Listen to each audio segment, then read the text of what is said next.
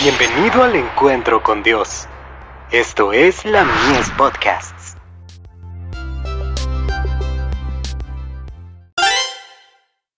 Hijos e hijas de Dios.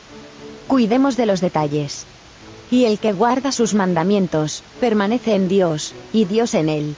Y en esto sabemos que Él permanece en nosotros, por el Espíritu que nos ha dado. Primera de Juan, capítulo 3, verso 24.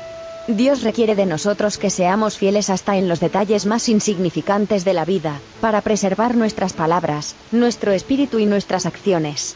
Para lograr esto, necesitamos alcanzar un dominio propio perfecto, lo que nos exigirá vigilancia continua e incesante. Cuando la voluntad de Dios llegue a ser nuestra voluntad individual, descubriremos que todas las cosas se mueven en forma armoniosa. Si se mantuviera el yo bajo sujeción, se evitarían serios errores en la vida del hogar y de los negocios.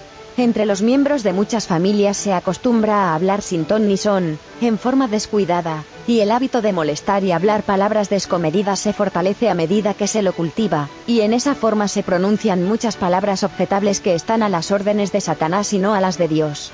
Si los que se dejan dominar por el hábito de hablar palabras encolerizadas estudiaran el libro guía, y procuraran conocer seriamente sus requerimientos y cumplirlos, para poner así en práctica sus mandamientos, ¿qué transformación se operaría en la conducta y la conversación?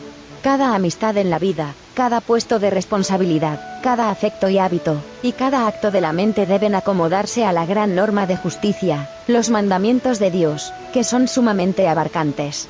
Debemos tener sencillez de corazón para entender, y buena disposición mental para practicar todas las enseñanzas de la palabra de Dios. De Youth Instructor. 20 de septiembre de 1894.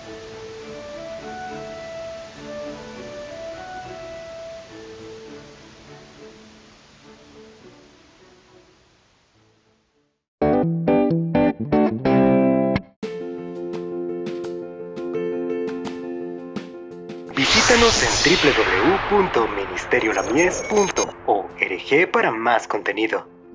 Dios te bendiga.